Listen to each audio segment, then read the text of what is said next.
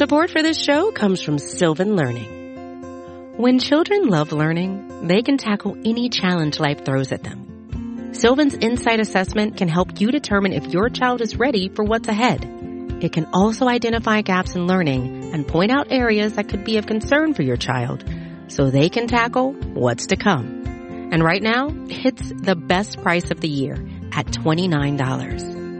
Go to sylvan29.com to learn more and get your child's assessment for only $29. That's S-Y-L-V-A-N 29.com. There are many different paths you can take, but there's only one road to Atlanta. Drive deep out to left field. He clubbed it. Brady twisting and turning, looking up and giving up. It's a home run for Dansby Swanson. Flair out towards shallow right. That's big trouble. Albies going back. He dives and he makes the catch. What a play, Ozzie Albies. Swanson is headed for three. He'll try for an inside the Parker. Relay throw comes toward the plate. He'll score standing, and it's his second inside the park home run of the season. This is your weekly podcast dedicated to the Atlanta Braves farm system. Follow the show on Twitter at road the number two Atlanta. Now hit the road with your hosts Eric Cole, Gaurav Vedak, and Garrett Spain. Ladies and gentlemen, welcome to the Road to Atlanta, a podcast devoted solely to the Braves farm system and Braves prospects. I am one of your hosts, Eric Cole. You may recognize me for my work over on TalkingChop.com. I have an apology to make to our listeners this week. Uh, I apologize for not having a show last week. Uh, that was completely on me. Uh, there was a bit, there were certainly some issues with scheduling last week in terms of a lot of us having a lot going on last week, but the particular problem was mine. My daughter was sick, not feeling very well for a few days. And with my wife out of town, I kind of feel like I needed to focus on being a dad for those few days. And combine that with then, as soon as my wife gets back in town, she gets the decided quote unquote gift of two kidney stones over the course of three days. Uh, I was really out of it this past week in terms of getting an episode up, and so I really am sorry about that. And I've been a little bit out of the loop in terms of the minor, the minor leagues in general this past week as a result, but fortunately, regular co-host and good buddy and longtime Talking Chop con, uh, contributor and minor league writer Gaurav Vedak is going to be joining me this week to kind of help me get caught up, help every all of us get caught up with what's been going on over the last couple weeks. Gaurav, what's been going on, buddy? Just watching a ton and ton of minor league baseball. A lot of these players are really peaking right now, and with Atlanta the way it is, it's been a nice reprieve from watching that team and being able to focus on the more fun aspects of it, which have been the minor league system. Yeah, the big league team's been pretty brutal, especially in terms of how they've been choosing to lose games. Um, and uh, I can uh, personally attest that all the all the other guys have been really grinding. Uh, given how much I've had to kind of step back over the past week, again, just dealing with family stuff, nothing serious, everyone's fine. But you know, these guys have been really grinding, watching a lot of stuff, and doing a lot of co- content, both for Talking Chop as well as over um, just on their own personal Twitter feeds. So make sure you follow Gaurav Vedak on his on his feed. Uh, over on Twitter. And, you know, again, I'm gonna have to rely on Gaurav to kind of get me caught up a little bit. You know, but also been pretty busy on the the podcasts that I'm gonna be working on outside of this feed, but I'll talk a little bit about that towards the end of the episode. So, Gaurav, first things first, we have two pieces of news. I'll call them the two major pieces of news. We certainly have, you know, like minor IL stints and, you know, absences here and there, but the two big pieces of news this week were Jared Johnson, a player that we have been quite high on, particularly Matt Powers uh, since he was drafted. Talk to me a little bit about how his debut down in Augusta and what did he look like to you? Uh, super, super anticipated. I, I know you called out Matt, but for myself, I've been watching, I've been hearing about him. I've been talking to players about him. They know the kind of arsenal that he has, but drafted him. He's super raw. He made his debut. Uh, was able to go two point, like two, two innings, uh, really showcased a lot of stuff that I wanted to see, which was that fastball, really, really overpowering. He was able to locate it well. It had some late movement on it. He was able to work it on inside and outside on both left and right-handed batters, which was significant, especially for someone so raw like that. Um, easily plus plus gas, uh, you know, sitting 97 plus easily. You could you, you could make the argument that if in the worst case scenario and he, you know, ends up a reliever, that dude can throw over 100 with absolutely no issues whatsoever. Uh, outside of his fastball placement and showing a much improved uh, command that from what I expected. He also showcased his slider, which was a bit slurvy at times. Uh, it could become loopy. Again, he is a raw prospect. There's going to be tons of work that needs to go into him. But when he was able to get on top of that slider and really, really, really create a tight spin, it was overpowering for low A hitters. If there's any chance that he's able to can throw that, that throw that slider consistently, he's going to end up outside of low A sooner than later, just because of how overpowering those two pitches are. Uh, again, his first start after a very lengthy layoff, I could not be more excited about what I got to saw. He lost his command, as you can expect. Um, again, ma- mainly with the slider, he gave up a two-run home run. Uh, only lasted 2.2 innings, but from the small glimpses of what we got to see, he showcased why the Braves gambled on him, why the Braves were willing to go on someone so raw, and uh, I could not be more excited. I really can't wait to see his next outing to see if there's any types of, particularly the, that slider again, to see if there's improvements on it, if he's able to locate it better, if he's able to keep it tighter instead of having it become more slurvy. But again, folks, Jared Johnson has an electric arm. If you have the opportunity, I highly recommend watching him pitch. Uh, absolutely. I thought that, you know, again, just kind of looking back as I was able to try to get caught up, like, I really like what the potential of that breaking ball. Uh, I would like to see more late action on it. It's just, it's not the, uh, I don't think it's an issue of spin. I think he has the arm speed and he can do all that to get the speed that he needs on it. But, you know, just in terms of getting late action, cause I've been kind of a proponent of, I don't particularly care if a, if a curveball is, you know, has like more vertical hook than we're used to, or if it's like a, a, more traditional slider where it kind of wipes out away from a guy, or it kind of has that kind of slurvy look to it, as long as the movement is like tight and late. I like kind of harder power curveballs as opposed to kind of the slower ones, if that makes any sense. Hmm. And I think that he's the kind of guy that could get that that could excel in doing so. But again, this is we're talking about a kid who like was in extended didn't have the alternate site all last year. Has just been working in extended spring. We don't know. Typically, in extended spring, we're seeing guys throw two or three innings. So him going 2.2 innings isn't particularly weird or concerning or anything like that how he how quickly he gets stretched out, how he's used going forward by Augusta, and you know those are things that we're going to be monitoring probably over the next month, is to kind of determine how you know we're going to kind of treat him and what we think of him as a prospect. But there was a lot to like from that debut. There really was. The fastball is legitimately very good. Uh, again, I I I want to see just kind of little things like. Is he going to be a kind of guy that gets late run on it from his arm side? Is he going to be kind of a guy that you know consistently tries to get rise. Kind of what what is that fastball going to consistently do very very well? But he has the velo to kind of you know after that just kind of commanding it and kind of figuring out exactly how he wants to do it and how the, that ball that ball is going to behave out of his hands once he's throwing it hard. And once he kind of figures out how do I put it? Once he figures out that the the types of movement that is really good from it, I think he's going to end up it's going to do him a lot of good, and he's going to end up missing a lot more bats. And again, I'm not super worried about the results that first that first you know, starting full season ball. I still think that he looked really, really good, but you know, again, in terms of like giving up the homer or anything like that, it's not something worth being super concerned about.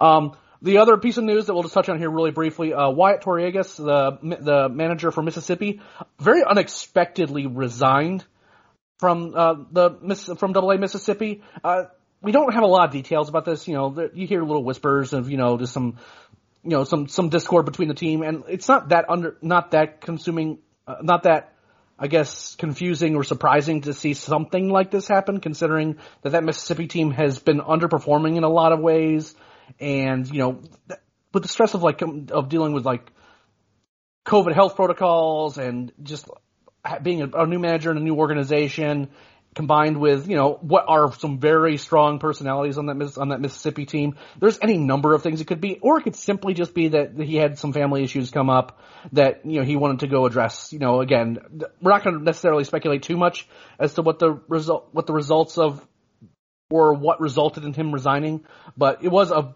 really really abrupt uh, change, I should say, and one that is certainly going to be worth kind of keeping an eye on Mississippi as a whole going forward to see how well they perform? Was that was he a problem? It seems like that relationship between the problem in his players, or was it a pro- issue was higher up in him? There's a lot of things that it could be, and ultimately, you know, we'll address those details as they kind of come out. But for the moment, it's just kind of an unfortunate thing for a Mississippi roster that we had high hopes up for coming out of the of the spring, and instead they've kind of been underperforming a little bit. Uh, guys who we thought were going to be pretty good have turned out to really been struggling, and seeing kind of how this makeshift coaching staff that they're going to be implementing down in Double A Mississippi going forward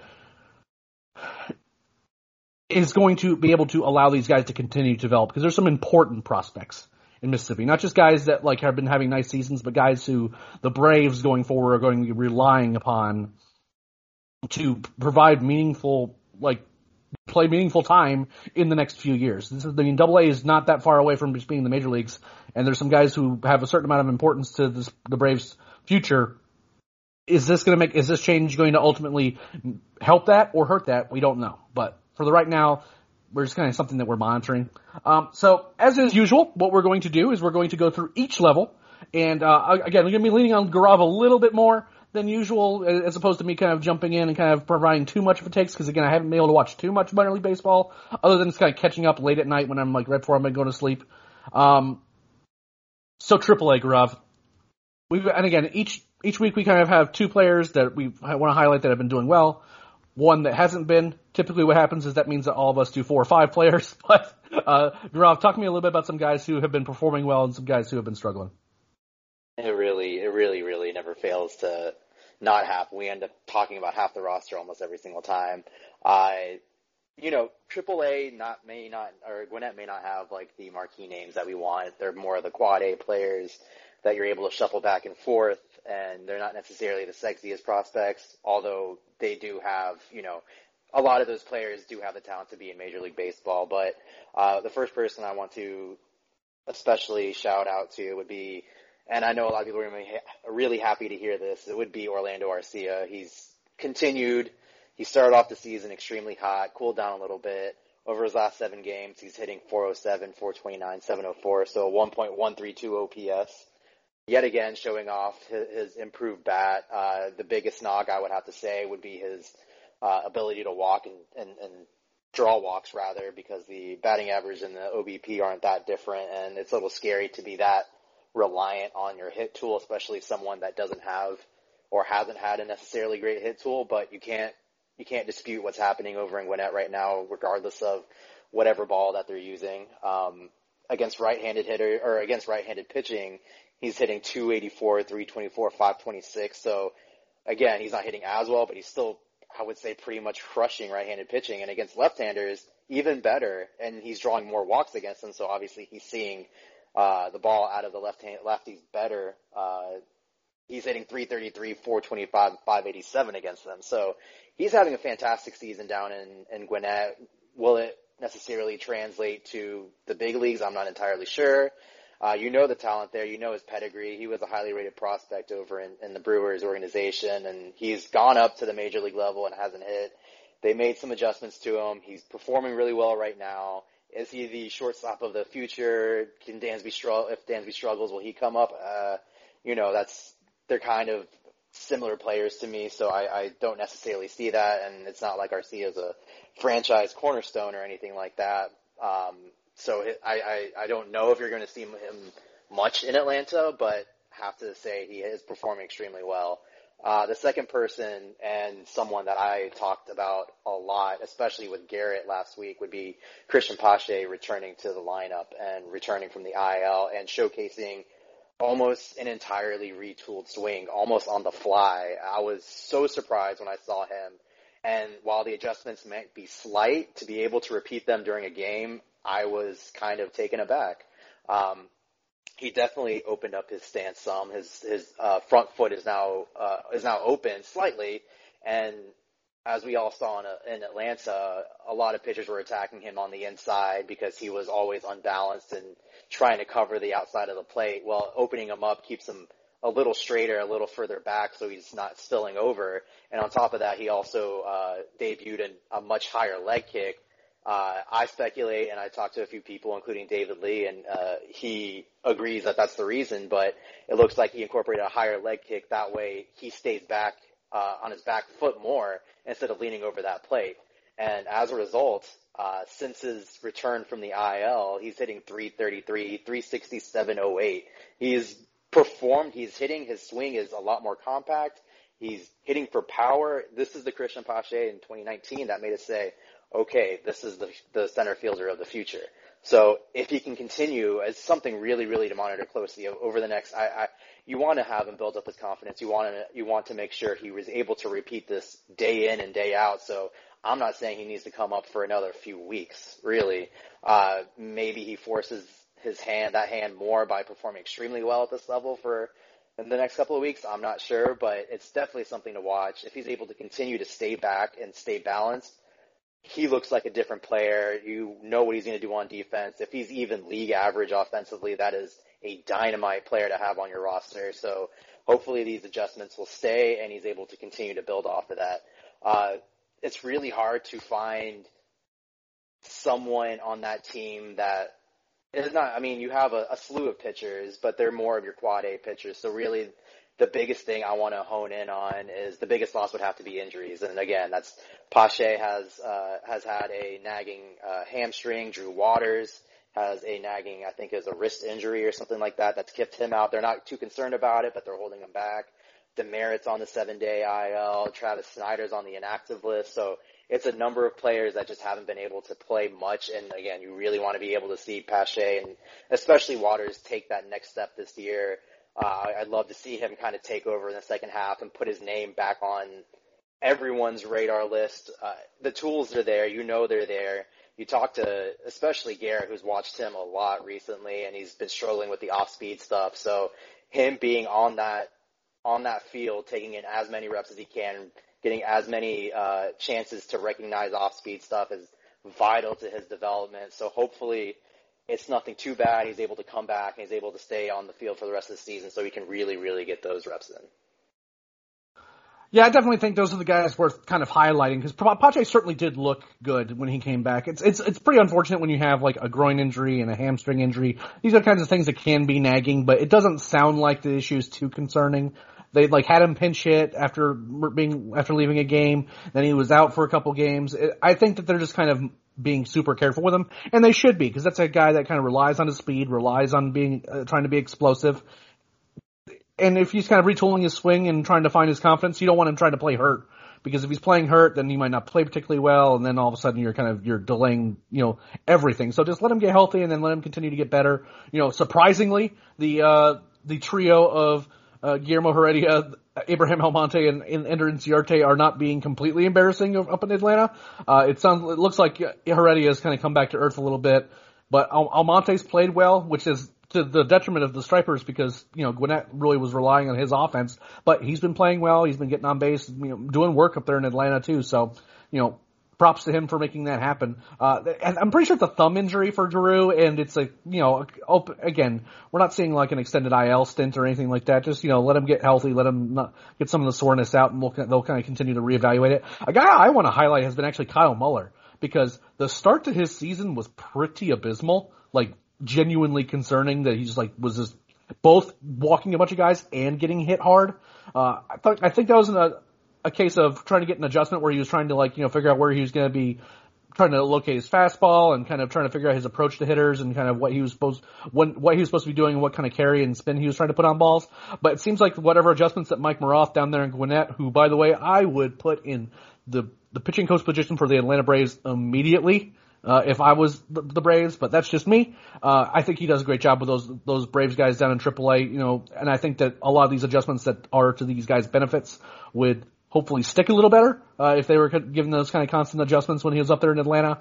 But again, you know that's neither here nor there. Uh, it looks like those adjustments that he's continuing to make and help with Muller seem to be taking, and Muller seems to be doing a lot of work to kind of get better. His last three starts have been really good, just getting up just one earned run, striking out a bunch of guys, uh, and he's limiting the walks, which is the biggest thing, right? Like because again, you can live with a couple walks, you can live with two or three, but when like you're walking four or five guys, then all of a sudden you're constantly dealing with base runners on base and it's just turning into you're you're really kind of asking for trouble, especially against professional hitters who are just going to make contact sometimes. You don't want to give guys free give teams free base runners. And again, you can deal with a few, especially when you're missing bats because if you can get strikeouts, that's that's going to be ideal versus, you know, having got putting a bunch of balls in play and having to hope that your defense plays well behind you. But Muller seems to be kind of really finding his own over again last three starts or so. The the beginning of the season was certainly rough, but it's nice to see kind of him make that adjustment down there in Gwinnett, and, and hopefully he can continue to build upon it because this is a Braves team that frankly could use a a, a six five hulking lefty that can throw gas. If he can miss bats and stuff, this is definitely a team that could use him. Now, Rob, let's head to Double A because again, we we talked a little bit about it. But this is a team that's been kind of strangely scuffling. There's certainly been some guys who've been performing well, but overall, it's just been kind of. It seems like they've had trouble to find consistency on offense. You know, they have some guys who are hurt on the pitching side as well. So, talk to me a little bit about Mississippi and who you like down there. So the first person, and I haven't talked enough about him, obviously, in the, in the past few years. Uh, he's not the sexiest prospect, but he gets it done, and that's Nolan Kingham. Uh, he had two starts last week 14 point, 14.2 innings, ERA of 0.61, held opponents to an OPS of 389. He was completely dominant. Uh, those two starts, I was able to watch the second one, and I came away rather, rather encouraged by his progress. I think that I think he's someone that will most likely see himself in Gwinnett later this year. Uh, his face, his fastball had had pretty solid movement. It was super late movement. We knew he had that heavy, heavy sinking fastball it induces so much weak contact. It's it's pretty funny to watch uh, hitters because you can see them getting discouraged in real time. They think they're able to barrel this ball, and all of a sudden it's a little blooper off the end of the bat and it goes straight into the ground. Uh, he showcased a really good slider that kept people off balance. I wanted to see his changeup more, especially uh, especially against right-handed batters, but uh, he didn't really throw it that much, so I couldn't see it. Um, but his whole thing, you know, coming out of college was three solid pitches with okay control. Can he is he able to you know update that or improve that command? And he certainly has. On the season, he's got a walk rate of 1.51 per nine. He knows what his arsenal is. He knows he needs to induce weak contact. He pitches within the zone. He does what he needs to to get people out, and as a result, he's on my radar. He's he's pitched fabulously this year again, he's not the sexy power pitcher that's going to throw the 13K per nine innings. No, he's not that. He knows what he does. He wants to induce contact, and he's doing a great job about it. Um, the second person, you know, it's really tough. He's uh, he's had a horrendous start to the season. Uh, a lot of people were, have been talking about, and that's Bra- Braden Shewmake. Uh, he's he, it's it's been bad. Uh, there's no other way. to It has been quite bad. Yeah. Um, but his last seven games, 273, 333, 545 slash line. He's starting to get it together. Uh, his swing on the home run that he hit the other day was a little bit loopy, but he was able to obliterate that ball, which is showcasing a little more power than I really thought he had. Uh, he's not necessarily hitting particularly well against righties or lefties. That's mainly because he's been hitting really poorly. But over the last seven games, again, he has shown improvement and his success is really pivotal for the Braves because there's not that many shortstops. You know, you have Orlando Arcia, but again, Orlando has hasn't performed at the major league level. You don't have much depth at short. So Braden getting things turned around is vital to this organization's success. So it's encouraging to see him doing better. Uh, again, you gotta really, I know we're only supposed to have two good, one bad, and I gotta touch on Shea Langeliers and what he's doing he hasn't necessarily been hitting the the cover off the ball lately. Uh, 238 batting average over his last seven, but he's also slugging at 571. So even though he's not hitting the ball well, when he is hitting, he is hitting for power. So the OPS still isn't that bad despite only hitting 238. Um, you look at his splits and it is a little concerning because against right-handed hitters, he, or right-handed pitchers, he's hitting 302, 405, 667. Against lefties, he's hitting 200. So he's definitely struggling against lefties more, uh, which is a little interesting. Um, but again, even during his dry spell, he's hitting for power, so the batting average doesn't really matter, and he's still walking at a pretty solid rate. And if you, I don't care how you get on base, as long as you get on base and you hit for power, that's all that really matters to me you know, you counter that with also what he's doing on defense. He's got a 57% caught stealing percentage. I watched his last two games trying to see anyone test it, and it doesn't seem like anyone really wants to. He's it's about time. Ball.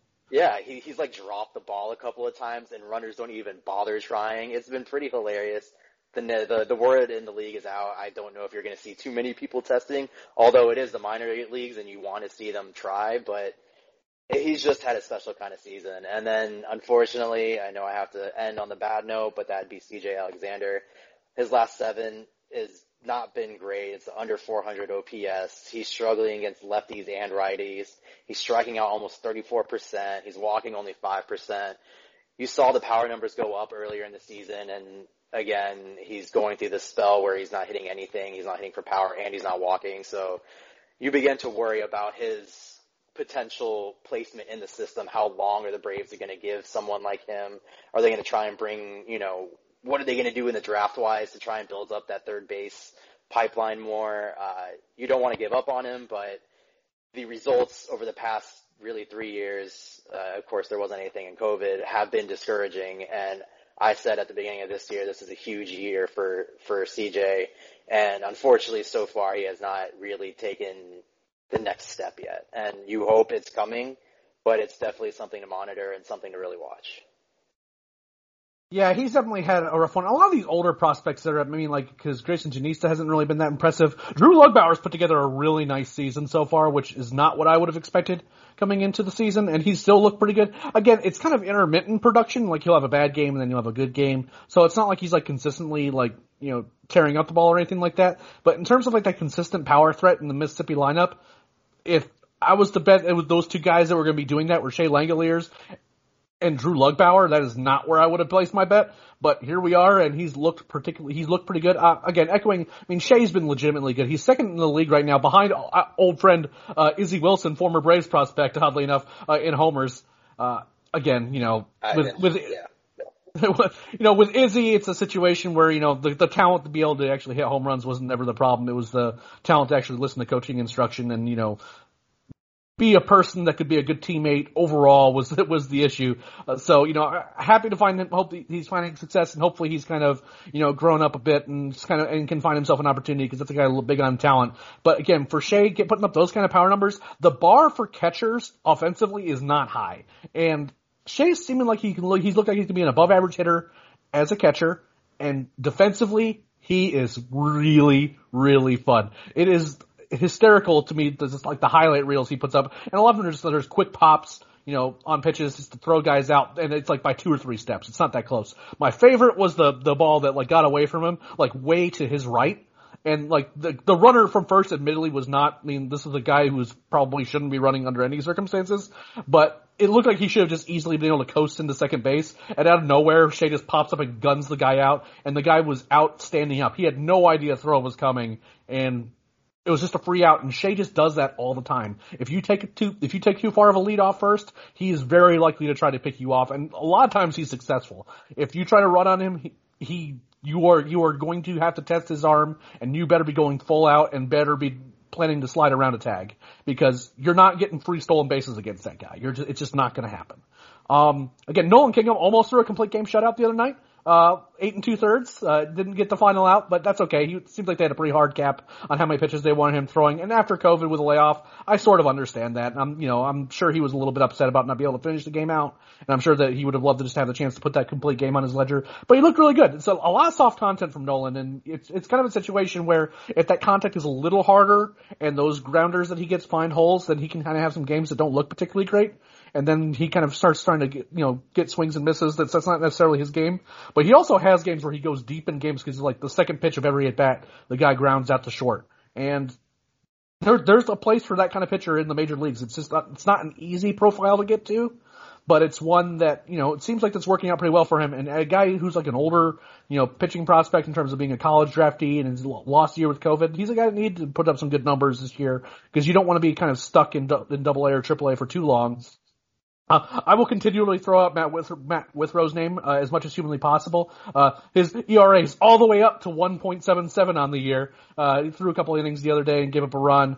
But again, he's still striking out guys at a good clip. I love Matt. I really kind of hope that he gets pumped up to AAA pretty soon. Again, it's kind of like a can give you starts or can give you, you know, some innings out of the bullpen as kind of that utility knife type of guy. I, I still really like him. He's looked pretty good this year.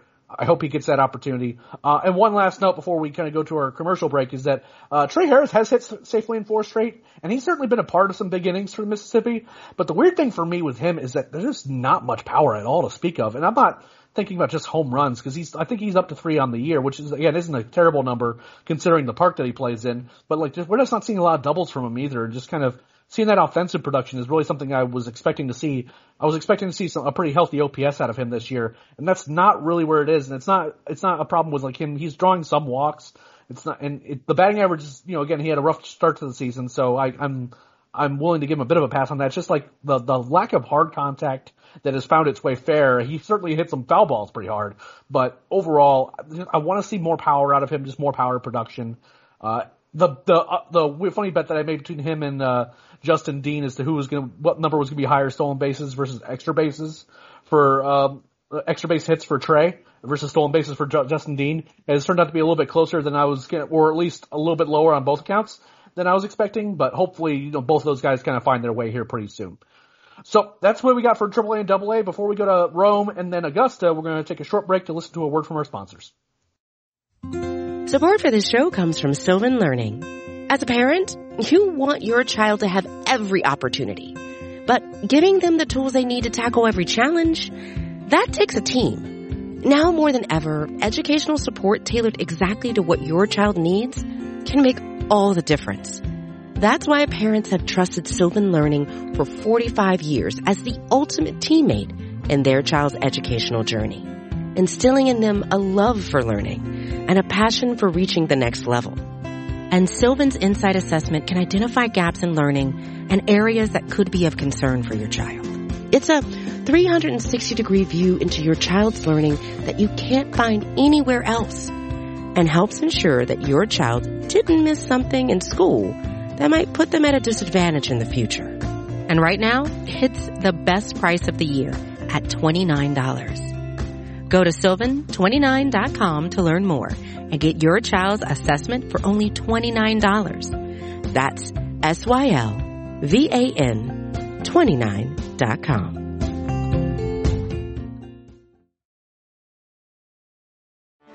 Get ready for the greatest roast of all time. The Roast of Tom Brady. A Netflix live event happening May 5th. Hosted by Kevin Hart. The seven-time world champion gets his cleats held to the fire by famous friends and frenemies on an unforgettable night where everything is fair game. Tune in on May 5th at 5 p.m. Pacific time for the Roast of Tom Brady. Live only on Netflix. All right, Grav. To Rome we go, where uh, podcast host extraordinaire and longtime friend Brad Rowland is pretty excited about one of the names that I know you're going to talk about coming up for Rome. So talk to me a little bit about the guys that have been doing well down there. Let's do it. I know Brad. I've tagged him in a few. Every single time I talk about this player, I see like three people tag Brad uh, in the thread itself, but that's Jesse Franklin the fifth. Uh, over his, he's gone on a. He's still. let's let's let's call a spade a spade that first that first month of play was abysmal. That's not Jesse Franklin. That's not who got drafted by the Braves. That's not who he was in Michigan. Ever since then, he has hit the cover off the ball. A 474, 524. His slugging percentage is 1.158 over his last seven days. Uh, Perfectly sustainable. Every, right. He's hit every single homer. He's got five on the season. Every single homer in the in the month of June. Uh, He's got seven strike. His strikeout numbers starting to go down too. He's got seven strikeouts in the last ten game. He is starting to look like the player the Braves wanted to draft in the in, in the 2020 draft. He's hitting the ball. He's hitting the ball hard. He's hitting the ball well. Uh, he's playing a decent uh, decent outfield. You know, he's someone that's going to be on the fast track. They're going to try and get him up uh, to AAA as soon as possible because he does have that experience in in uh, in, in uh, college. But he's doing extremely well. He's pretty much erased every single doubt that was formed from that abysmal start to the season. So I've been just thrilled to watch him, and Brad has been even more thrilled. Uh, the second one is was a debut, and I know it's someone that all of us have been talking about coming into the season. How is he going to do? Is this this is like the year for him? He's slightly older. I think he's 24 now uh, and that's Freddy Tarnok. When we drafted him, we knew he was super raw and he was going to be a project. Struggle with injuries, COVID hit, he hasn't been able to get the time in. He made his debut uh, last week and looked like the pitcher that the Braves would have used on a first round draft pick in high school. Uh, he showed a great curveball to every to both sides of the plate. It didn't matter if you were a lefty or a righty. He was going to paint that curveball, and it had sharp break to it. Uh, his fastball, his command of it, at least for this last outing, was superb. I did not expect that whatsoever, and he was able to uh, stay in the mid 90s and kind of push it towards 96, 97. His changeup, it flashed average, and that was another big step for him. Is he going to have that third pitch? Is he going to be a straight reliever? Is he going to be a starter? Well, all of a sudden, he's looking like a legitimate starter that has two plus pitches and a changeup that can totally work. Uh, his whiff rate in his uh, in his debut game was at 57%. Like hitters didn't know what to do against him, and he made sure that he kept that going. Eight strikeouts in his first game back, four innings, no hits, no runs, and just one walk. To say that I was impressed by him would be an understatement. Again, like coming into the season, this was kind of it for him in terms for, for, for me. I didn't think that this was going to be the end all be all, but he had to show some kind of progression. And based on that last outing, I'm all in. I want to see him. I'm, I'm totally going to tune into his next game. I want to see him continue to attack hitters. I want to see him see if he can continue to throw that curveball to both sides, uh, have great command of that fastball because if so, the Braves have an absolute stud and is someone that we are going to see rise really quickly amongst uh, prospect rankings over the next year or so. Uh, and to end on the low note again, uh, you know, I've talked about Bryce Ball a couple of times now this season, and his walk rate has maintained, is still elite. Uh, he only hit 154 last week, but still had an on base percentage of 389. Like I said earlier in the podcast, I don't care about how you get on as long as you get on, and he's still getting on at a great at a great rate. Unfortunately, last week the power disappeared. Uh, he had a 231 slugging percentage, so all of a sudden a, a 620 OPS over his last seven. Uh, if you're not going to hit, if you're not going to have a high batting average, you have to hit for power. And if he's not going to hit for power and he's not going to have a defensive home, you really wonder about his ceiling. You really wonder if his path, if he does have that path to the majors. So it's something to not necessarily base the entire year on, um, but it's something to watch. If he's not going to hit for power, Bryce Ball is a, is a scary prospect. Uh, if he is, then I really don't care if you hit 125 as your batting average. If he's going to get on on base at a near 400 clip, like who really cares? But again, it, it, it all comes down to if he's going when he does hit, if he hits for power. And right in the past seven games, he hasn't. So that's why he kind of made the the bad list. But there's still a lot to like about him. I still think he's better than I still think his hit tool is better than his batting average is displaying right now. How good it is remains to be seen, but he's not a 130 or he's not a 154 hitter. We we know that. If he's able to get that up to even like a 240, 250 clip, and then his on base percentage is still at like a 390, and he's slugging for 470, 4, 480, that's a legitimate baseball player. That's someone that has a path to the majors. So it's just something to monitor. Really take a you're not too worried about him. You you know he's a better hitter than that, but it's just something to, to really really watch over the rest of the season. Yeah, before I kind of share my notes on Ball, I do want to share about a couple of notes. Uh, Michael Harris is still hitting. I know that if we don't mention him, people are going to ask what's going on with him. He's still hitting. He's still hitting well. Uh, not as much power, uh, at least not consistently, I would say. You know, and again, I would like to see him just kind of driving the ball with more authority or at least kind of like allowing those some of those line drives to be converted more into outs as opposed he's into runs as, and hits as opposed to into outs. He's definitely lined some hard balls right at guys. Uh, so he's had some uh, unfortunate bad luck, but luck, but he's still hitting. I do need to start seeing uh, a bit uh, improvements in his plate discipline a bit in terms of just being able to draw walks. I know that he, you know, sees a lot of strikes and feels like that he can kind of put any ball in play, which frankly might be true. But it's a situation where I do kind of want to see that, you know, it seems like pitchers aren't necessarily respecting what he can do in the zone. And maybe if he's able to drive the ball with more authority, then pitchers might start, you know, pitching around him a bit more, and then we can start to see the kind of that plate discipline that I think he has. Uh, kind of shine through a little bit. I don't think he's just like constantly hacking up there, but I do wish that he would kind of be a little bit better and a little bit less vulnerable on the outside part of the plate because there's definitely been times where some off speed stuff has kind of fooled him and he's definitely had some strikeouts where I feel like he, you know, at the very least should be able to foul that pitch off. Um, Spencer Strider has looked a little bit more human in Rome, but overall is still looking good.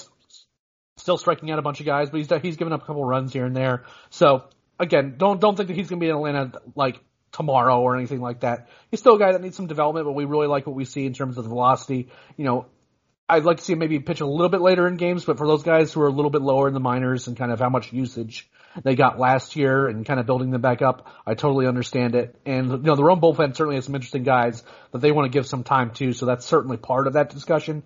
But, you know, again, let's see some five innings, six inning games from, from Strider, at least kind of getting a little bit deeper into games to kind of see how well that velocity holds up. Uh, that fastball is really super duper elite, and I really like watching it. Uh, I just want to share on ball. I'm beginning to get. I am. I feel like I'm a little bit more concerned about the hit tool than you are, particularly against kind of that like breaking stuff and off speed stuff. He has five hits in the month of June, and this is after a rough May. So again, you know, his ability to draw walks, that's, that's certainly a, a non-zero consideration. And there's certainly plenty of teams that don't really have much interest in, how do I put it? In pitching to him in the zone because he's a guy that can drive the ball, but he's going to have to start pinch, you know, punishing these pitches a little bit more. And I think that if he starts hitting a little bit better, that might help Michael down the road because that might means he might get some better pitches to hit as opposed to feel like he has to make something happen with Bryce struggling behind him. You know, again, th- these are all approach considerations that not necessar- don't necessarily translate super well to how the major leagues work, but in the minor leagues, you know, when you know that you feel like you every at bat is going to be dissected so much that you feel like you need to make something happen, then that can might, you know, once you struggle a little bit about against off speed stuff, then maybe feels like you need to punish those pitches and then you end up over swinging and, you know, it seems like we're seeing some of that with Bryce because while he's certainly walking a good bit, he's also striking out a good bit and you just need to see, I just need to see more from him because that production is really important and he doesn't look like the same hitter.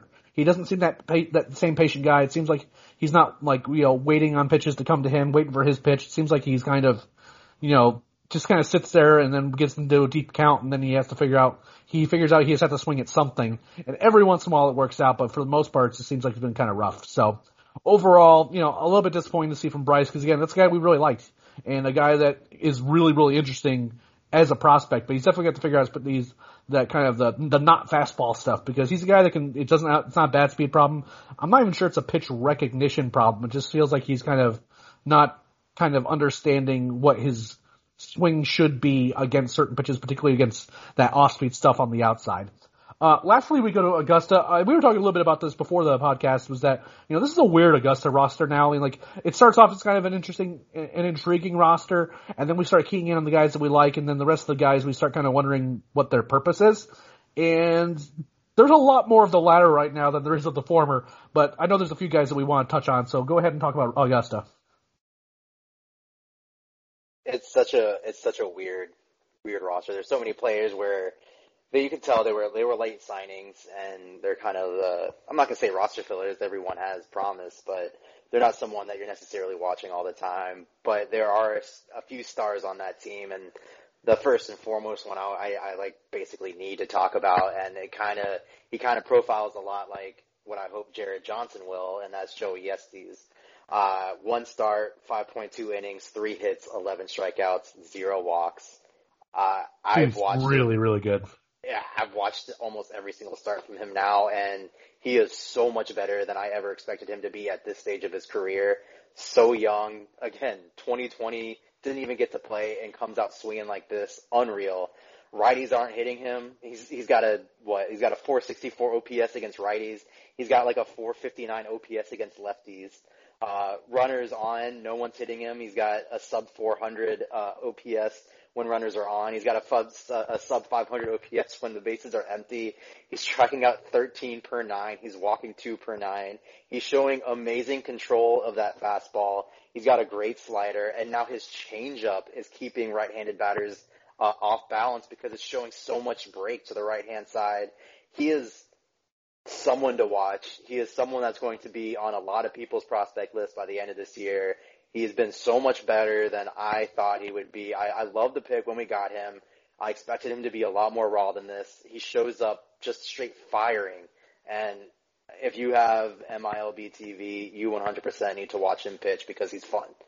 Um, the second would have to be the reigning pitcher of the week, and that is Darius Vines. He's a little older than Estes, so you want to see him be able to put together quality uh, outings at low A, and he's done that exact thing.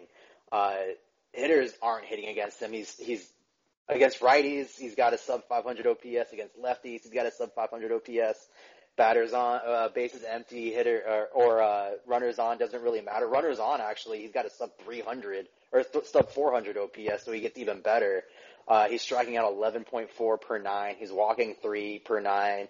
Uh, his arsenal is, is definitely like a little less dynamic than Joey, but he's still a low to mid 90s fastball that comes out a little straight, but for whatever reason, hitters can't barrel it.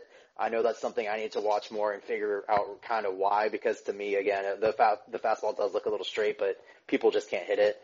His changeup is, yes, it's, it's fantastic. It's everything you could want. It's, that is enough of a pitch in low A for him to be a dominating pitcher, and that's exactly what's happening. And then his curveball is really flashing, really promising. And for a player that you, I personally didn't expect to light the world on fire. He's shown so much more than I expected. It's not just he's an older guy in low A dominating. He's dominating in a way that showcases his real talent.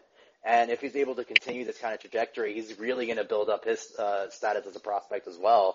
And he's been someone, I mean, he won pitcher of the week. He came off of that and had another outstanding outing, two outstanding outing, outings following that. Like, he's someone to watch as well. He's definitely going to be popping up on lists. Uh, a third person that I have to highlight just because he's like one of the three stars, and that's Vaughn Grissom. Uh, I can't say enough about his hit tool. He's been so much better than I thought. Uh, he's not hitting for power yet, but it's coming along. He's starting to become a little more confident uh, at at the uh, at the plate. But I mean, last last seven days, he's got he's hitting 381, 500, 429, one double, five walks, four strikeouts. Plate discipline's really really good his eye's really good, his hit tool is starting is so much better than I thought. If he's able to start hitting for power, you have yourself. I'm not gonna. Okay, fine. I mean, if he starts hitting for power, that's a top 100 prospect. Uh, so something really, really watch. I'm super. I'm so happy with how he's uh, started off the season. And then, um, you know, we have to. I feel bad because we've talked about him a couple times on the not so well performing list, and that's Paolini. Uh, got a 334 OPS over his last seven. Uh, not walking, not hitting the ball. He's not hitting for power. Uh, struggling against righties. Really struggling against righties. Struggling against lefties. You know, you, the Braves when they drafted him, I was kind of like okay, I need to find more research on him. I need to figure out who he is as a player. Right now, he just looks like he's overwhelmed and maybe being sent to uh, extended to work on some things is going to be in his future. I'm not sure. There's also dynamics with how that impacts his like mental state. So that's I, I don't exactly know how they're going to handle it. But right now, uh, it's just too much for him, and they need to kind of slow his progression down and really get back to the basics because uh, frankly, he just doesn't look great. And uh, you're, you're hopeful that it's going to turn around anytime, but every single week that we're talking about him, it's not. And so let's see how the Braves really adjust. Let's see what the Braves do. But he's someone that uh, right now doesn't look to really deserve to be the starting center fielder over in Augustus. And uh, you know, you don't want to see that happen. He was a high, he was a highly, you know, a high draft pick, and yeah, it was a lot to do with signability and, and saving some money, but you don't, you still don't draft a guy that high and not expect him to at least be better than this. So, uh, I'm really going to be monitoring what the Braves do. I, I do think that he should be sent down and, and kind of get back to basics, but, uh, I, I would actually love to hear what you have to say about him too, Eric. Yeah, it's been a tough situation because he's looked good defensively. Like it's not like he seems like he can play a really good center field. But at the plate, like he'll start string together like one or two games where you'll have a couple hits. You're like, okay, seems like he's slowly figuring things out. And then he has like five or six games where he just doesn't do anything. And that's now this. To be fair, this entire Augusta roster, like it seems like that they take games off with the notable exception of walks. Like they'll get like three hits in a game, but then they'll walk like nine or ten times, or in like I mean they've lost a game where they walked twenty times. So it's kind of a weird roster, right? So, and I guess we should talk about it. Is that I think at this point, I mean, there are on the pitching side. There's some really interesting. There's some really interesting guys. Uh, some a few have struggled. Some are really excelling. Uh, I think that Joey Estes is headed is going to be headed for Rome before too long. Darius Vines might not be far behind him, and I expect that there's going to be some draftees that are going to be on this low A roster pretty quickly, right? I think that once the draft happens next month, a lot of these guys that are kind of in that after round five type, those types of college guys are going to start filling in this roster because I would be I want to kind of see what's going on down in extended because there shouldn't be a reason why guys like Bryson Horne, Brett Langhorne, guys like the and you know Cam Shepherd, these are not guys who are performing well at Augusta at all. They're just not. And you know when you have a guy with a high ceiling like Mackay, like you need to kind of start giving him some op- opportunities to get some better pitching. And again, he might not. It's entirely possible he's not ready yet, but I would certainly prefer to watch him play versus kind of what we're seeing down in Augusta, where he's like kind of these undrafted free agents and these late round guys just not being able to hit, have like no ceiling whatsoever. It's been kind of tough to watch. And again, we don't know exactly who's comprises and who's performing well down in extended and what the Braves plan is for how to utilize extended in this kind of weird year right after the COVID layoff. Maybe the plan is just to keep guys, whoever's in extended to keep most of them, if not all of them, through at least, like, we just saw Jared Johnson debut, right? Tarnok was on rehab, so that's not necessarily the same thing. Whereas him, him debuting in high A, but we see like Jared Johnson de- debut. I think we might start to see more of those guys starting to get integrated into Augusta's roster because right now it just it doesn't feel like you're watching guys, particularly on the offensive side, that have much future. Now Paolini's case is interesting because it seems like he's overmatched and he has some things that he really needs to work on.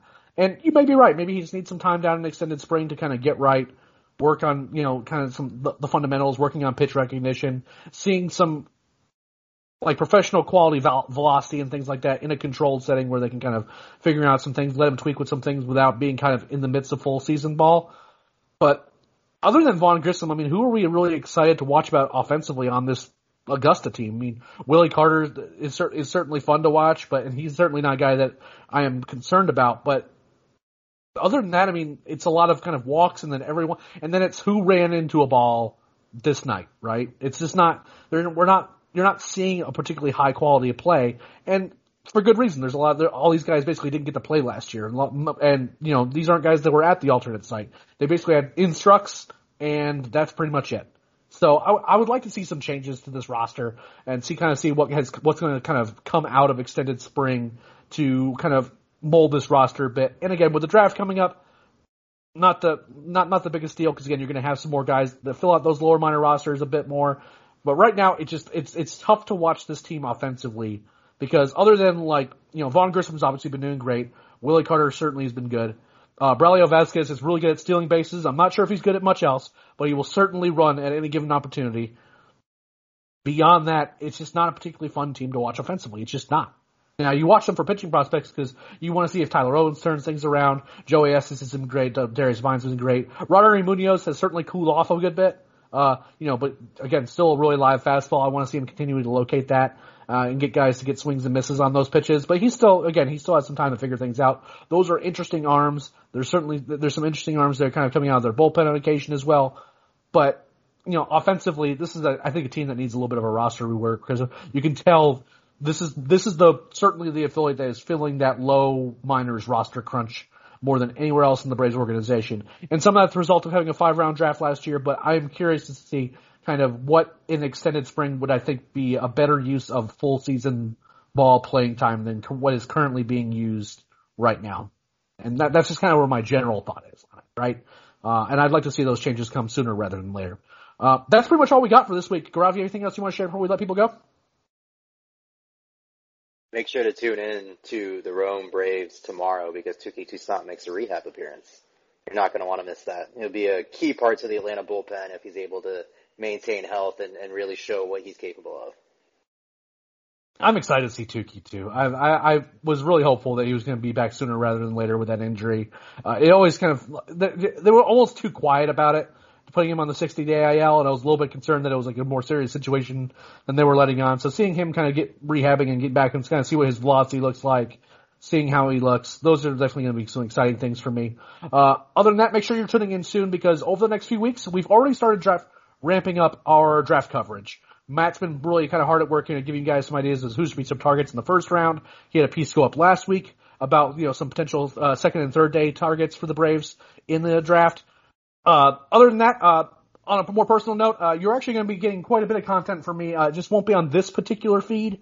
Uh, or at least not any more content than usual. I'm not going anywhere. Road to Atlanta is going to still be happening on most weeks, assuming that nothing else crazy goes on, uh, and I'll still be regularly appearing on the Talking Chop podcast as well. But I also have three new weekly podcasts that are going to be coming out. One is going to be uh, Bleav in Braves, which is on the Bleav Podcast Network. All three of these are.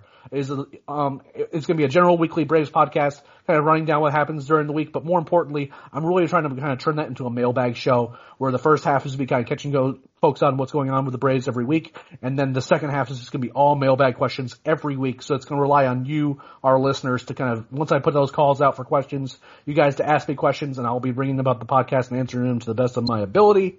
Uh, and again, that's uh, you'll be able to find this on my Twitter account at Leprechaun with a K. That's kind of what the names of all these are. But Bleav in Braves spelled B L E A V. Um, and then also we have Hobby Talk, which is a sports card collecting podcast, which is going to be a lot of fun for me as a baseball card collector and kind of really being involved with the hobby over the last few years where I kind of talk about the set releases and what's going on in the hobby, uh, personal triumphs of mine in collecting things like that. And then finally, we're going to have Down on the Farm, which is going to be a general league-wide minor league podcast that I'm going to be doing with Wayne Cavadi. Uh, each week we're going to talk about the, the, the, all the levels of the minor leagues, the top prospects, as well as some guys who maybe deserve more attention. Each week all those podcasts will be coming out, and again, they'll be kind of in that Tuesday to Thursday range. It won't change the schedule of Road to Atlanta at all. I'll still be here every week. I'll still, and it doesn't change the schedule for the Talking Chop podcast. You just get a little bit more of me if you want it. But in order for that to happen, I need you guys to just go on to iTunes, Google Play, Stitcher, all those, all those, Spotify, SoundCloud, all those places.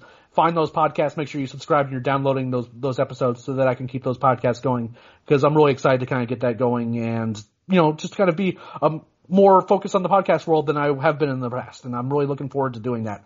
So that's pretty much all I've got.